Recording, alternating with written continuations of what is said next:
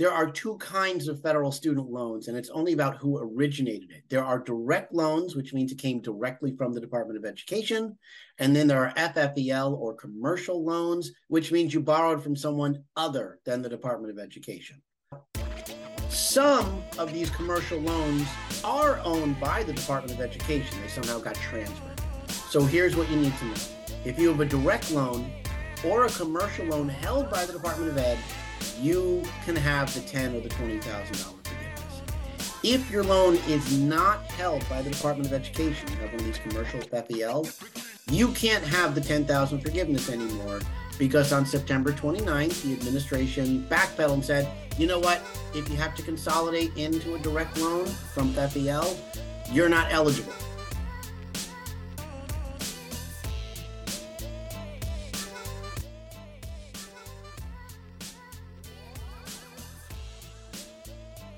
Ladies and gentlemen, welcome into the Free Retiree Show, the place you go to for your career and your finances. I'm alongside my pal, Sergio Valentino Patterson. What is up, everyone? And I'm your host, wealth manager Lee Michael Murphy. Today, we are talking about something that's hot right now. Everyone wants to know about student loan forgiveness. Big stuff has just come out about this. And today, you know, Sergio and I have been going back and forth on this. There's a lot of confusion but we said we got to get the man, the person that knows all about this, the go-to resource, and now a second time guest on our podcast, sir. Serge, this is a he's in rare company. He is. He should uh, feel he should feel honored. He is that special though. We got student debt attorney Joshua Cohen. Josh, how are you doing today?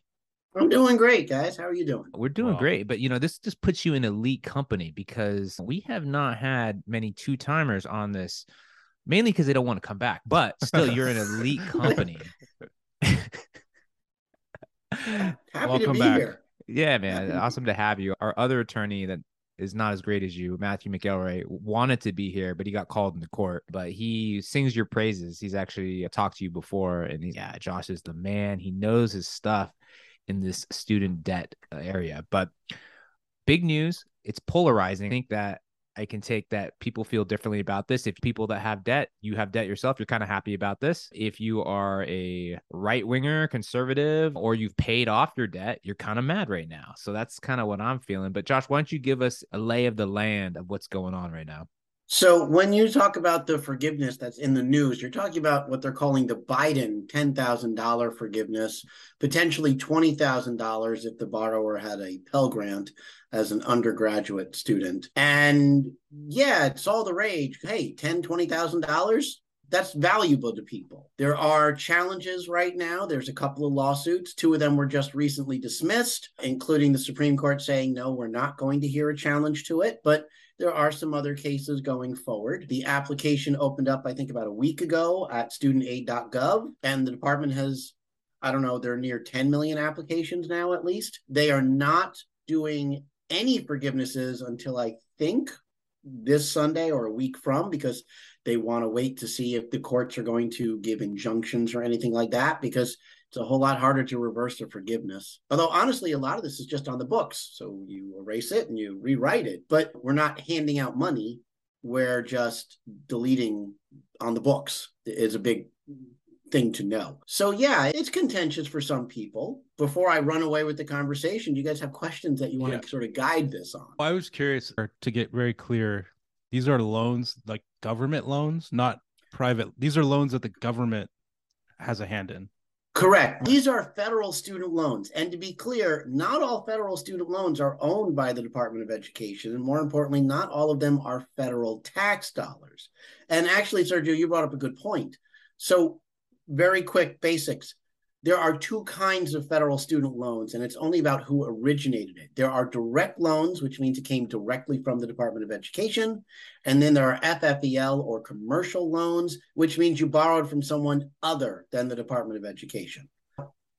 Some of these commercial loans are owned by the Department of Education, they somehow got transferred. So here's what you need to know if you have a direct loan or a commercial loan held by the Department of Ed, you can have the ten or the twenty thousand dollar forgiveness. If your loan is not held by the Department of Education, you have one of these commercial FFEL, you can't have the 10,000 forgiveness anymore because on September 29th, the administration backpedaled and said, you know what? If you have to consolidate into a direct loan from FFEL, you're not eligible. Why? Because the industry actually got upset about it and said, no, we don't, we don't want to lose the business. We don't want to lose the profits off of borrowers' interest. But aren't the servicers there to actually help us? But they don't want us to pay off the loan. If that's not capitalism in government, I don't know what is. It's predatory. Yeah, yeah. But I digress. And honestly, on a side note, I think it's funny that MOHELA is the one that's complaining about this. They're saying, oh, we're going to lose all these accounts. When you go from FFEL to direct, it means MOHELA no longer owns the loan if they were a loan owner. You paid it off. Mm-hmm. The thing is, MOHELA doesn't have new business anyway. That FFEL market, Congress got rid of it in 210. So really what MOHELA is saying is we don't want to die sooner than we need to. They're mm-hmm. going to die anyway. There's no more PL market. So I just find the whole thing ludicrous. Anyway, I digress. So we know that if you're commercial side, you're screwed. Federal, you got a little little bit of a benefit depending on your situation. But yes, what is the criteria to qualify? What does that look like? It's a great question. So if you are a single person the income limit is 125,000 adjusted gross income on either 20 or 21 taxes on your 2020 or 2021 taxes. As long as one of them is 125,000 or less, you can have that forgiveness. If you are married or file as head of household, then the income cap is 250,000. Okay, and same thing dual years? Yes, either 20 or 21 as long as one of them is below that cap. Awesome. And what if you go over by $500? What happens in that situation? You get nothing. Oh, that's so garbage. that's so garbage. Because look, if you make more than a quarter of a million, you don't need 10,000 forgiveness. What? Look, even people inside Department of Ed said we don't really not officially, of course, but they're the cap has no rhyme or reason to it. Mm. Can you imagine thought... though, like if you were the if you like were at a job and they're like, yeah, you want to come in a little bit extra just to get a couple extra hours and it puts you over. I always wondered like with these decisions, 250k is different in the Bay Area than it is in like Alabama. So yeah. what do they do, do you think they ever like think about what that that number means? That's a great point. Nope. They don't. And in fact, that question was raised early on with income driven repayment plans. Remember, those are based on poverty index. But the poverty index is different for Hawaii and Alaska. But the contiguous 48, we're stuck with whatever it is. So, yeah, folks, look, I have clients in either San Francisco or even in New York City or lots of parts of California where IDR still is just simply not affordable. If your rent is 3000 a month as a single person, IDR probably not going to help you. Yeah, I was curious the if we know what percentage or is it the majority of people are going to qualify? for this, or is My, it a lot of people? Are we thinking a lot of money, or is it just a small percentage of people? So, my understanding is it is a lot. Okay. Um, when they reversed policy on the FFEL, that's I think the estimate was maybe three quarters of a million people, seven hundred and seventy thousand people. In the grand scheme of things, when you have forty million borrowers, a percent of them aren't getting this, I think is ridiculous. Number one, and yeah, it's not a large batch but overall it is pretty good. I know that they said they have income information for 8 million borrowers right off the bat that are getting the automatic forgiveness because the department of ed has their income information.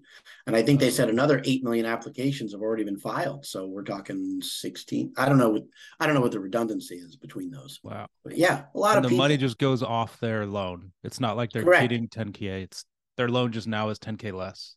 Right. They don't get a refund. So if they had a balance of 5000 they don't get a $5,000 refund. They just get 5000 canceled out. So anybody that owes 10000 or less, their loan is paid or 20,000 or less with them. If they owed more, then yes, their balance comes down, which is good because for those people that owe 30,000 or so, now their loan balance is even more achievable to pay it off.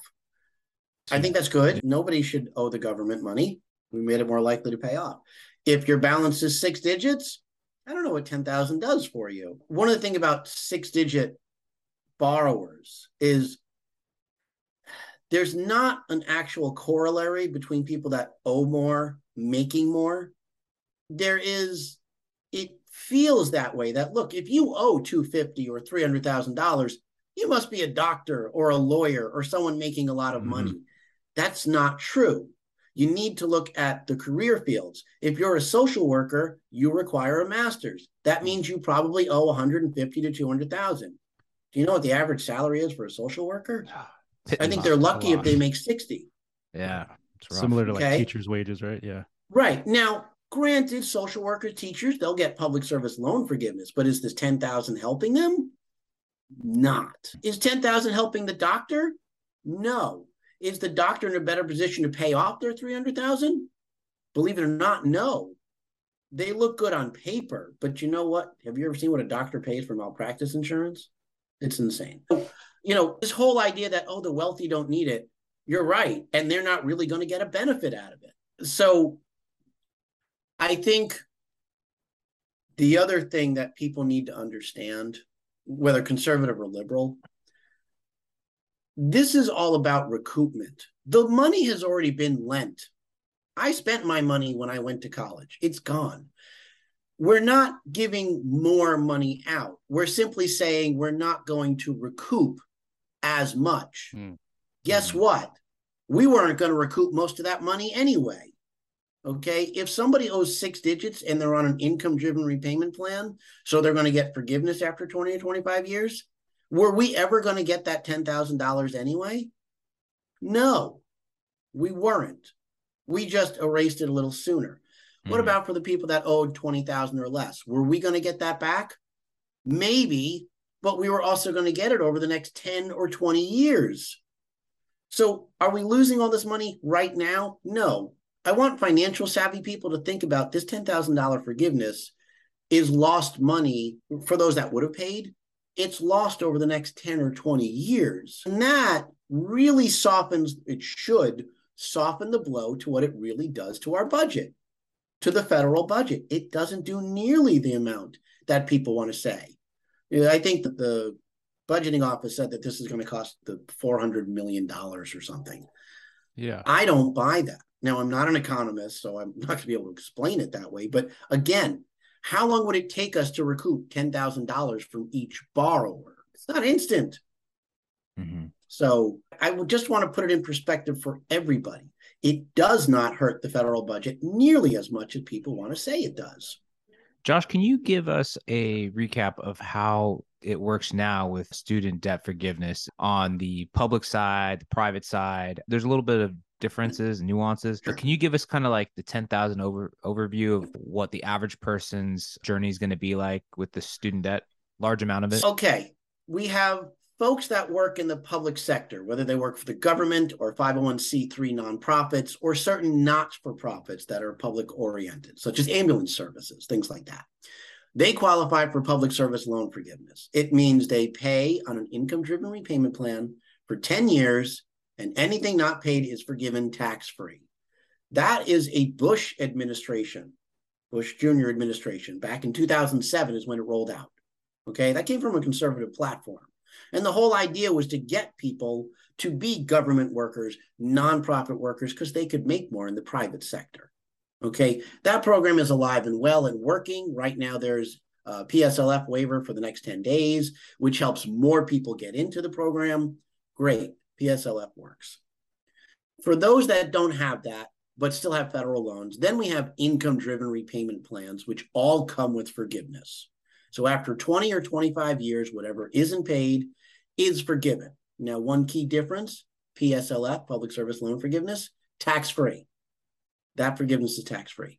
The income driven repayment plan, not tax free, but I expect it will be by the time most people get it. Now, right now, because of the American Rescue Act, no student loan forgiveness, private or public, is taxable until January of 2026. So anything forgiven now until 2026 not taxable. Even a settlement on a private loan that normally gets a 1099-C, cancellation of debt, not taxable. Period. Great time to settle. Okay. So we have these income driven repayment plans. They get forgiveness after 10 or 25 years. They might be taxable in a few years. We don't know. FYI, the tax on the forgiveness is a whole lot cheaper than the actual debt. And it's based on your tax bracket. If you're going to be retired, what's your tax bracket? 10, 12%? I'd rather pay 12% of $100,000 than pay $100,000. Now, my numbers are a little skewed because my clients average seventy-five to one hundred fifty thousand dollars. Even though the Brookings Institute will tell you most debtors only owe thirty-two. Why? Because most debtors only have undergraduate loans, and the most you can get for undergrad is thirty-two. Makes sense. All right. So those are the forgivenesses for federal loans. There's also disability discharge. There's closed school discharges. There's the borrower defense to repayment. If you went to a for profit school and they lied to you in some way, shape, or form, you can get your loans forgiven that way. Private loans, they don't have any forgiveness plans. Even if you become disabled, most of them don't have a disability discharge. Hmm. They are open to settlements but you've got to default on your loan. You got to show them that you just financially can't afford the loan. And they eventually will come in with something that hopefully is affordable. Mm-hmm. Newsflash bankruptcy is a backup. There aren't many attorneys that will do it, but there they do exist. I'm not the only one. And I will take people into the bankruptcy not to get them a full discharge, but to get ahead talking from the other side so we can get a settlement because when they see the numbers and realize we're never getting our 50,000 back, maybe they'll settle for 25 over 10 years. I have gotten good settlement. I don't like to force people into bankruptcy, but you know what? If that's what we got to do, it's what we got to do. I think bankruptcy reform is coming down the line. We'll see. Midterms are going to play a huge role in this. And I'm not going to guess politically where it goes. I will tell you this, though. For the people that are upset about the $10,000 forgiveness, this wouldn't be needed if we had a bankruptcy discharge because mm-hmm. those who need it would go to bankruptcy and those who don't wouldn't. So Blame Josh, whoever you want. Josh, can you give us a little bit more on the whole bankruptcy proceeding? Because I think the thought out there is that it's not possible, like when you have student debt. Okay, so it's not impossible. The way the law reads is student loans on their face are simply not dischargeable in bankruptcy unless you can prove an undue hardship. Now, undue hardship has never been formally defined. Congress refuses to do it. So the judges have done it. And unfortunately, we have an antiquated case from 1987. I don't know where you were in 87, but I was like in junior high. Two. Most people who need a discharge now didn't have loans in 87, yet we're still using this antiquated decision. Now, this decision is much tougher now than it was meant to be because back in 87, student loans were dischargeable if they had been in repayment for five years. And the debtor that went that this case fell on was only a few months away from getting a discharge. She filed her bankruptcy a little too early. So the judge threw the book at her. But that doesn't apply anymore because it doesn't matter how old your loan is it's not dischargeable in bankruptcy, yet we're still using this antiquated system. There are some judges out there that have gone back and said, wait a minute, we have twisted this way further than it needs to be. And they've tried to do things to make it easier. It is actually harder to get a discharge on a federal loan now because of income driven repayment. If I have a lower income debtor and their payment is 10 bucks a month, where's the hardship? You can afford 10 bucks a month. The people that actually have a better shot are middle income because they're keeping up with the Joneses. They got car payments. Have you heard that car payments are now averaging 700 a month? Wild. Yeah. Okay, yeah. so they're paying 500 average. a month for their car. They've got a house, they've got food, they've got Boy Scouts and Girl Scouts and dancing and ballet and this and that. It's hard to be middle income right now because you don't qualify for need, but you don't have the money to survive. And there aren't enough Sears out there that you can buy everything at 10 bucks a month anymore. So they don't have the money and IDR is not always affordable. Income driven repayment is not always affordable. They have a better argument. Wealthy, not an issue. You got money. So it's really the middle class that's getting crunched. So federal loans, not impossible, but difficult. I have taken some people through with federal loans and gotten settlements on them, usually closer to retirement. And the settlement is they pay until they're 70 and then the loan is discharged in full, period, done. And what are they paying? They're paying an IDR like.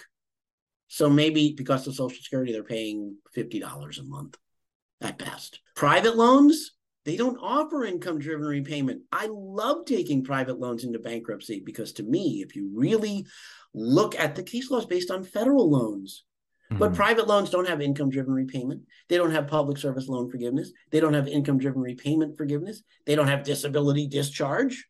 And even worse, I haven't seen this, but legally they have the right to go after an estate if someone dies. Wow.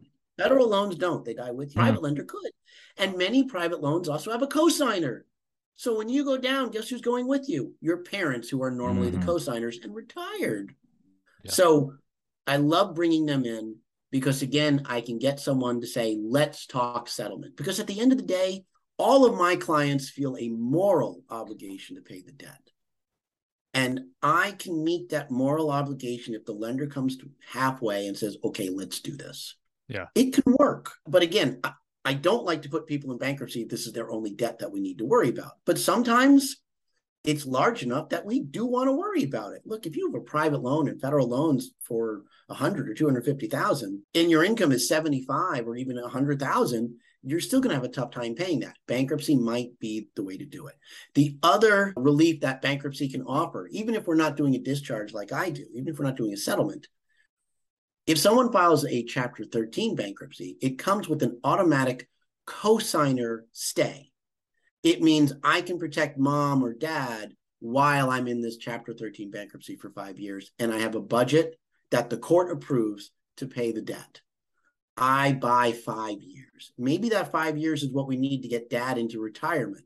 Once dad's retired, he's uncollectible from a lender. They can't garnish him. Mm. They're not going to kick him out of his house. No one does that and his bank is probably Social Security, which means they can't touch it. It's a great way to buy time to get the cosigner out of. That's so, great. A lot to think about. A lot of different strategies. It here. is a lot. I think the message I want to send here is please don't be afraid of attorneys. We are here well, to help. You're one of the good ones, though, Josh. You know this guy named Matt McElroy, but man, he's not like you. Uh, he's got the devil horns. It's awareness too. Right? I think we talked about this on the first episode. It's like a lot of people out there probably just don't know that they have these options that you're talking about. They don't. And I'll be honest, not all bankruptcy attorneys realize this either, because you know what? They're bankruptcy attorneys and they don't always see, they don't see student loans, they don't see taxes, they do see mortgage modifications. But, you know, when you call an attorney, talk to them, say, Do you know about student loan stuff? Oh, you can't do anything with it. Click, hang up, find another one. Look, I train bankruptcy attorneys too. I turn those no's into I don't know, come on in, let's talk. Because all I want is for people to be educated and find out. This is a smorgasbord. You don't have to eat it all, but take a look at all your options because you'd be amazed what you can do. Gosh, there's been rumblings about forgiving more than just 10K, like all student debt. There's been rumblings, rumors. Is yep. this like part one of some master plan of like forgiving more debt? What's your gut? I don't I think from a political viewpoint, I think it's political suicide to bring up anything larger than what's been done. And I think Biden walked a fine line. Now, granted, I don't think Biden is necessarily debtor friendly. One, he's from Delaware, which we all know is business centric. And two, at- Biden was a main supporter of the change in bankruptcy law that made private loans not dischargeable in bankruptcy. I'm not going to say he's anti consumer, but he's not the most friendly either. Ah. I think what do we call him? Middle of the road moderate. I mean, that I yeah. think he walks the line. It's convenient um, that this is coming around the midterms, by the way. Just, so, just all right. So, political. yeah. Without being political, I think what happens by pushing student debt forgiveness and pushing hard is conservatives say no, we don't want it. And my question to everybody is, what's the middle ground? And to me and to many people, the middle ground is bankruptcy reform because then again those who need it get it those who don't and just a word for conservatives that are upset about this student loan forgiveness it's not the only federal debt that's forgivable if you file bankruptcy your taxes can be discharged federal taxes can be discharged small business loans which are often much larger than student loans that's dischargeable in bankruptcy so don't say that we don't allow federal loans to be dis- federal debt to be discharged. We do. It's just student loans started with the stupid story back in the 70s. I won't get into the details. It's never been supported. The bottom line is if you bring student if you bring bankruptcy reform, two things happen. One, those who need it get relief, those who don't. And two, to me, when private loans become dischargeable in bankruptcy, you bring market equilibrium back to it. Because those who don't have the credit, who won't be able to pay back their loans, won't get loans. Then they can't go to school. That means there's a drop in enrollment. What happens when you drop enrollment? Prices come down, mm, people yep. can afford it. You want to bring college prices down? Pull the students. Oh, that will hurt the America. You know what? Sometimes it takes pain to grow. I'm not saying I want to see a mass exodus from college. I don't. But if people can't afford college, what it also does is it gets rid of the straggler colleges. It gets rid of the poor quality colleges that can't keep up with it. Because honestly, when was the last time you saw someone price shop, price comparison college? If people shop for college the way we shop for cars, that's it would really be very different. And to me, that's how you bring it back. When lenders have a risk, then the market comes back to equilibrium. Again, I'm not an economist, but this is what I see. I think everyone should be going to college anyway. There's nothing wrong with welders and mechanics and all that. Not everyone belongs in college. Great. I would also like to see colleges incorporate VOTEC. Because incorporate if I'm going to be a mechanic, I want to see colleges incorporate VOTEC, the building, all of the trades. Because there's no reason why, as a trade person, I shouldn't take a few business courses or I can learn. Look, if I was forced into college and I had the ability to do a smorgasbord of taking a shop class and doing calculus, who knows? Uh, Josh, quick question on the undue hardships. I mm-hmm. would love to get some examples when you say undue hardships. Like, what are some examples that could be undue hardships? And then for the bankruptcy, if you're going through it and you have assets, like maybe retirement account, how are those mm-hmm. impacted? Mm-hmm. Okay, let me start with the bankruptcy question first, because we, we got to answer that before we can get to the discharge stuff. So, number one, I don't do bankruptcy work because I don't have time, but it was my favorite class in law school, and I've always wanted to do it. And I hang out with enough bankruptcy attorneys that I can answer this on the superficial level. When you file bankruptcy, there are exemptions. So even though you have assets, you're allowed to keep some.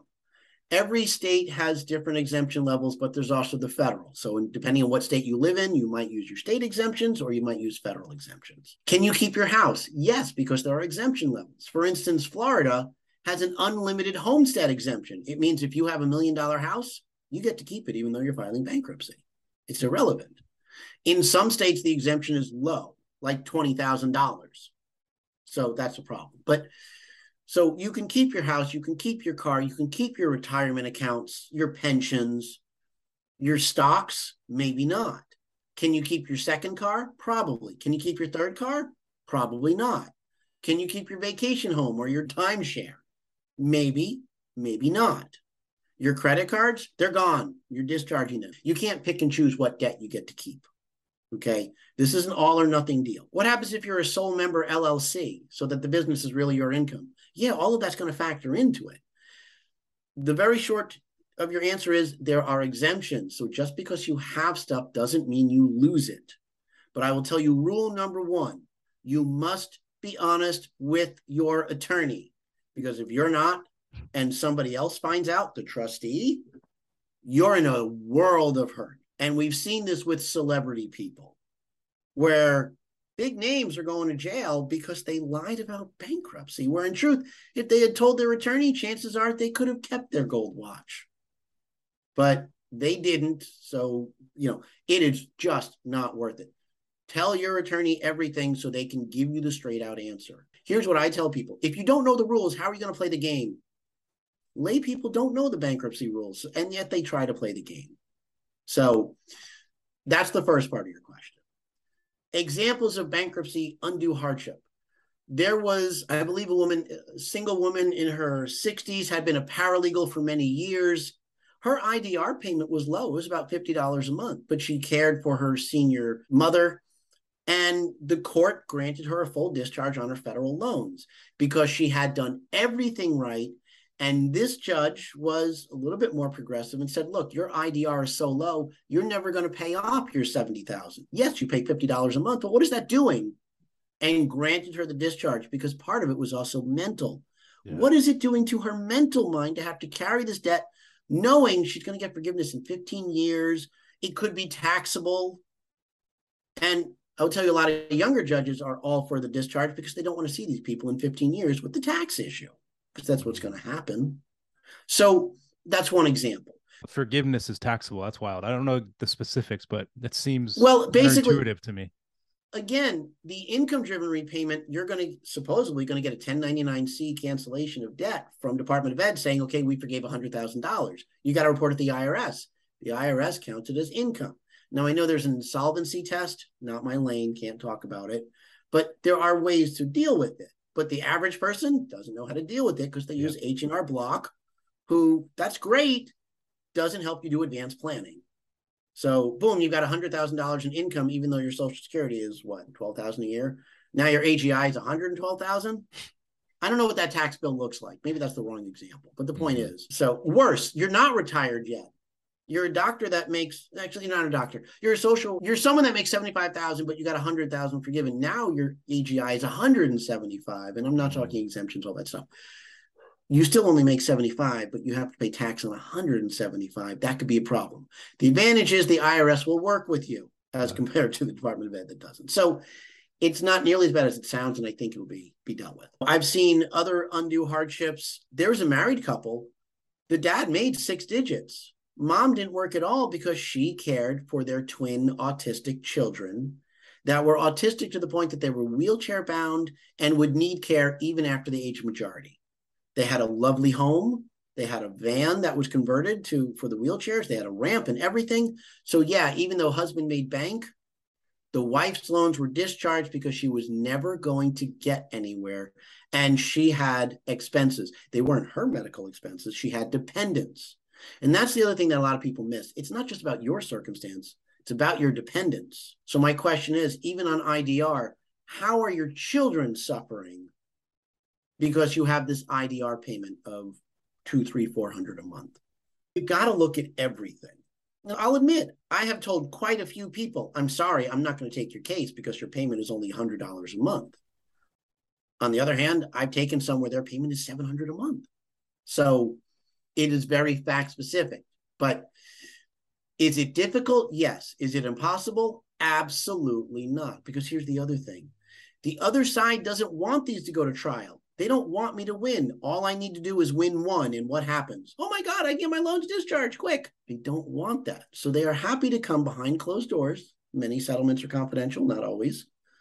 And, or even if they're not confidential, the settlement that I got for one person, I'm not going to get for another person cash is king. If I can get settlement for that debtor, then the debtor wins. They meet the moral obligation, and the creditor, whether it's Department of Ed or a lender, they win because they're getting something back. It's a compromise. And what is compromise? It's where nobody's happy. But and that's what bankruptcy does. It cracks open, it gets cooler heads discussing. And I think it works. Now, one of the other questions I get is, but people can't afford to do this because bankruptcy is expensive. Bankruptcy is not expensive. Is the adversary proceeding, the discharge action expensive? Depends on the attorney. I admit I flat fee everything because I don't want my client wondering, oh my God, what is Josh's bill going to be? I don't want to be another stressor. I'm okay flat feeing other attorneys work in their own way. But the truth is, we can make these work. We don't need trial. And if there's no trial, then we can make them cheaper the discovery, the questions we get from the other side is always the same. We can be efficient. We can make these work. What's the profile for a borrower that would need someone like you? That's a great question. That's wide open because for me could be anything with student loans. So for me, it's if you have a student loan, I'm for you. Or a but, student loan lawyer. What's the profile look like? So basically, it's someone that has questions about their student loans. I will tell you this: my average client is over 35 years of age. My clients average 35 to 65. I don't get the new people out of college. Why? They don't know they're in trouble yet. and I will also be honest, there's a lot more education out there. They're a lot more internet savvy, and they find folks like you and they find other resources go, okay, I should do income driven repayment plan. You know what? If they can figure it out on their own, great. A lot of people call me for a second opinion, or they see something coming out from Department of Ed and go, I don't know what this means. I'll translate for you. So that's number one. If you need translation services or a second opinion, it's just like when people have a cough and a sneeze. They probably don't need a doctor, but they go anyway for the second opinion. So that's number one. If it's deeper, if you're being served with a lawsuit, yes, you need me. If you have collection letters, you need me because I can help you get out of default. I can help you make sense of it. If you're thinking about bankruptcy, then yes, you should talk about your student loans as well, because who knows what we can do with it. And it's not even a size of debt. I'm not one of these, oh, if you have 20,000 or more, you need me. You may have 10,000 and just want the second opinion to know that you're on the right track. I will also tell you this wealthy people do need me. Why? It's not that they can't pay off their loan, it's about leveraging the debt. Now, while I'm not a certified financial planner, I just spoke to someone today where they owe six digits, they owe 200,000, but they also make 180,000. And so you're thinking they can pay off their loan. Yes, they can pay $3,000 a year and be done in 7 years. Or I can put them on an income driven repayment for 1500 a month. They get forgiveness in 15 years. What could they do with the extra $1,500 a month that they're saving for the next seven years? And then there's the stuff I can't counsel on.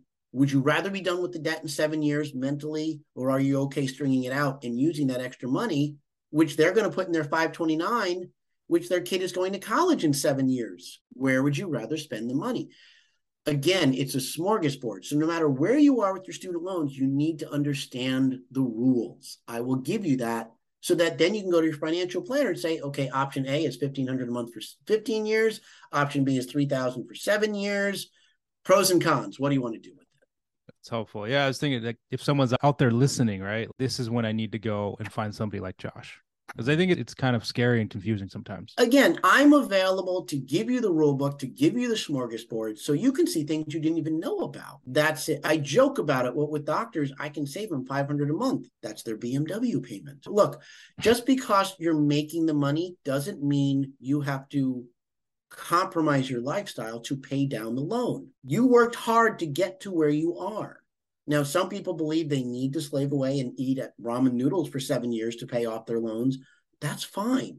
But I want to make sure you're doing it because you know all of your options and you chose it knowingly, not, oh, it's just the, what financial investor said I should do. Mm-hmm. Know everything. There is no reason why you should not leverage this debt. That's how wealthy people stay wealthy. They leverage debt. Anybody can leverage debt. If you have it, leverage it. Absolutely. Great stuff, Josh. Just a shout out to you. Like we've had a couple people that tuned into the podcast that actually worked with you and I can tell you that they had phenomenal things to say about you. And so you do a wonderful job.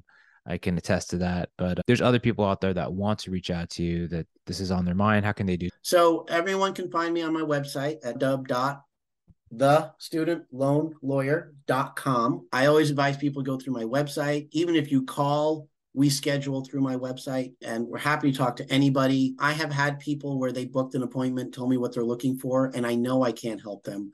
I will cancel. And if they pay my fee, I refund it. Reach out through the website. I also do videos every time there's a new announcement about something big. I put a video out. They're on YouTube, they're on my website as well. And I do it through Facebook as well. My newest one was about spousal consolidation loans. A new law was passed that will allow them to be split this is a first. This is huge. These were loans where divorced couples couldn't get rid of their loans. They were still stuck together because of that loan. Now we can get rid of those. And that's brand new. I can't even tell you how it works. We don't know yet. But again, so announcements like that, I put a video on my website. And I love resources like you guys because I'm all about educating. I would be happy if I had less clients. Is that the dumbest thing you ever heard a lawyer say? but that's the truth there are plenty of areas of law that I can do. Yeah. I don't want people to be my client because that's that means there's a problem. I don't mm. want there to be problems. Yeah. Just the way you run your uh, your practice and how you consult, it shows that you're out there to help, not take advantage. So yes. you're the complete opposite of Navient. Navient, that was mine way back when. You said that, not me. I'm just it's, hoping like the next generation, right? Like my kids aren't gonna honestly, Josh, they're not gonna need you or not. I don't want to mess with your business, but I'm hoping it's not even going to be a thing. Oh, we hope, I agree right? with you. Uh, here's the point of politics nobody has suggested how to stop this runaway train. Even if we forgive all the debt right now, guess what? My 15 year old is going to be in debt in three years. Yep. Okay. The next generation, we didn't fix the pool. We just drained it. We're putting in new people. And that's what annoys me. I'm happy to talk about forgiveness, but I want change. I don't care if it's conservatives or liberals. Someone's got to crack their heads together and make them fix this. Otherwise, we will always have this problem. Absolutely. I'm just like not going to let my kids take on that much debt. Just not going to happen. It's funny. My my 15 year old already said, actually, I'm going to move out of state. I'm going to wait a year, get in state tuition. I'm like, this is great. Where are we going? You won't tell me yet. But and I'm not joking about it. But some, one of my kids like, can I be a welder? I'm like, why not? I'm like, I don't care what you do. Be happy doing it and do well with it. If you happen to not get student loans to do it, great. Just do something. And again, we have to start price comparison shopping. There's nothing wrong with community colleges. And yeah. a lot of states have moved to a free community college. Great. Look, the schools that have big endowments, they can afford to charge what they charge because they have endowments. The schools that don't, they deserve to dwindle. Maybe that's a general statement that's unfounded, but quality needs to come back to education and the prices need to come back down. That's like sparking a product idea, like a college comparison. There you go. See like quality of college, what they're good at, cost, well, value.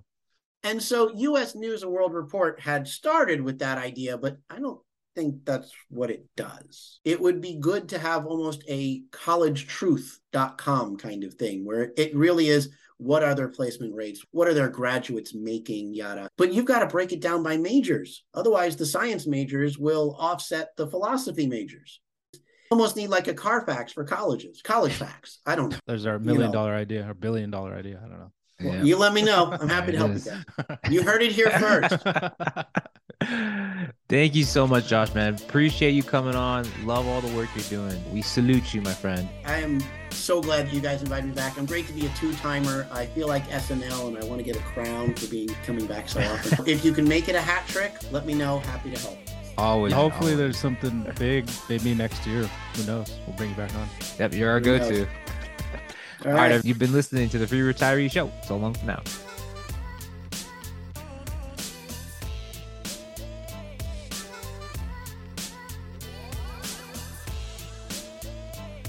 Securities offered through Securities America Incorporated, member FINRA, www.finra.org, SIPC, www.sipc.org, a separate entity. Lee Michael Murphy is licensed with the California Department of Insurance, license 0H18660. Lee Michael Murphy is an investment advisor representative with Securities America Advisors, a registered investment advisor. The Free Retiree, Securities America Advisors, and Securities America Incorporated are separate entities. Career Advisor Sergio Patterson, attorney Matt McElroy are not affiliated with Securities America Advisors or Securities America Incorporated. Securities America Advisors, Securities America Incorporated, and its representatives do not provide tax or legal advice. Therefore, it's important to coordinate with your tax or legal advisor regarding your specific situation. The content heard in this podcast is not intended to be tax, investment, or legal advice and is intended as general guidance only. You should contact your own tax advisor, financial advisor, or attorney to answer questions about your specific situation or needs before acting upon this information. Third party sourced information or comments are not verified, may not be accurate, and are not necessarily representative of all client or audience experience. A portion of this event was paid by a third party. The opinions of career advisor Sergio Patterson do not reflect the opinions of Facebook Inc. The opinions of attorney Matt McElroy do not reflect the opinions of Castaneda and Company.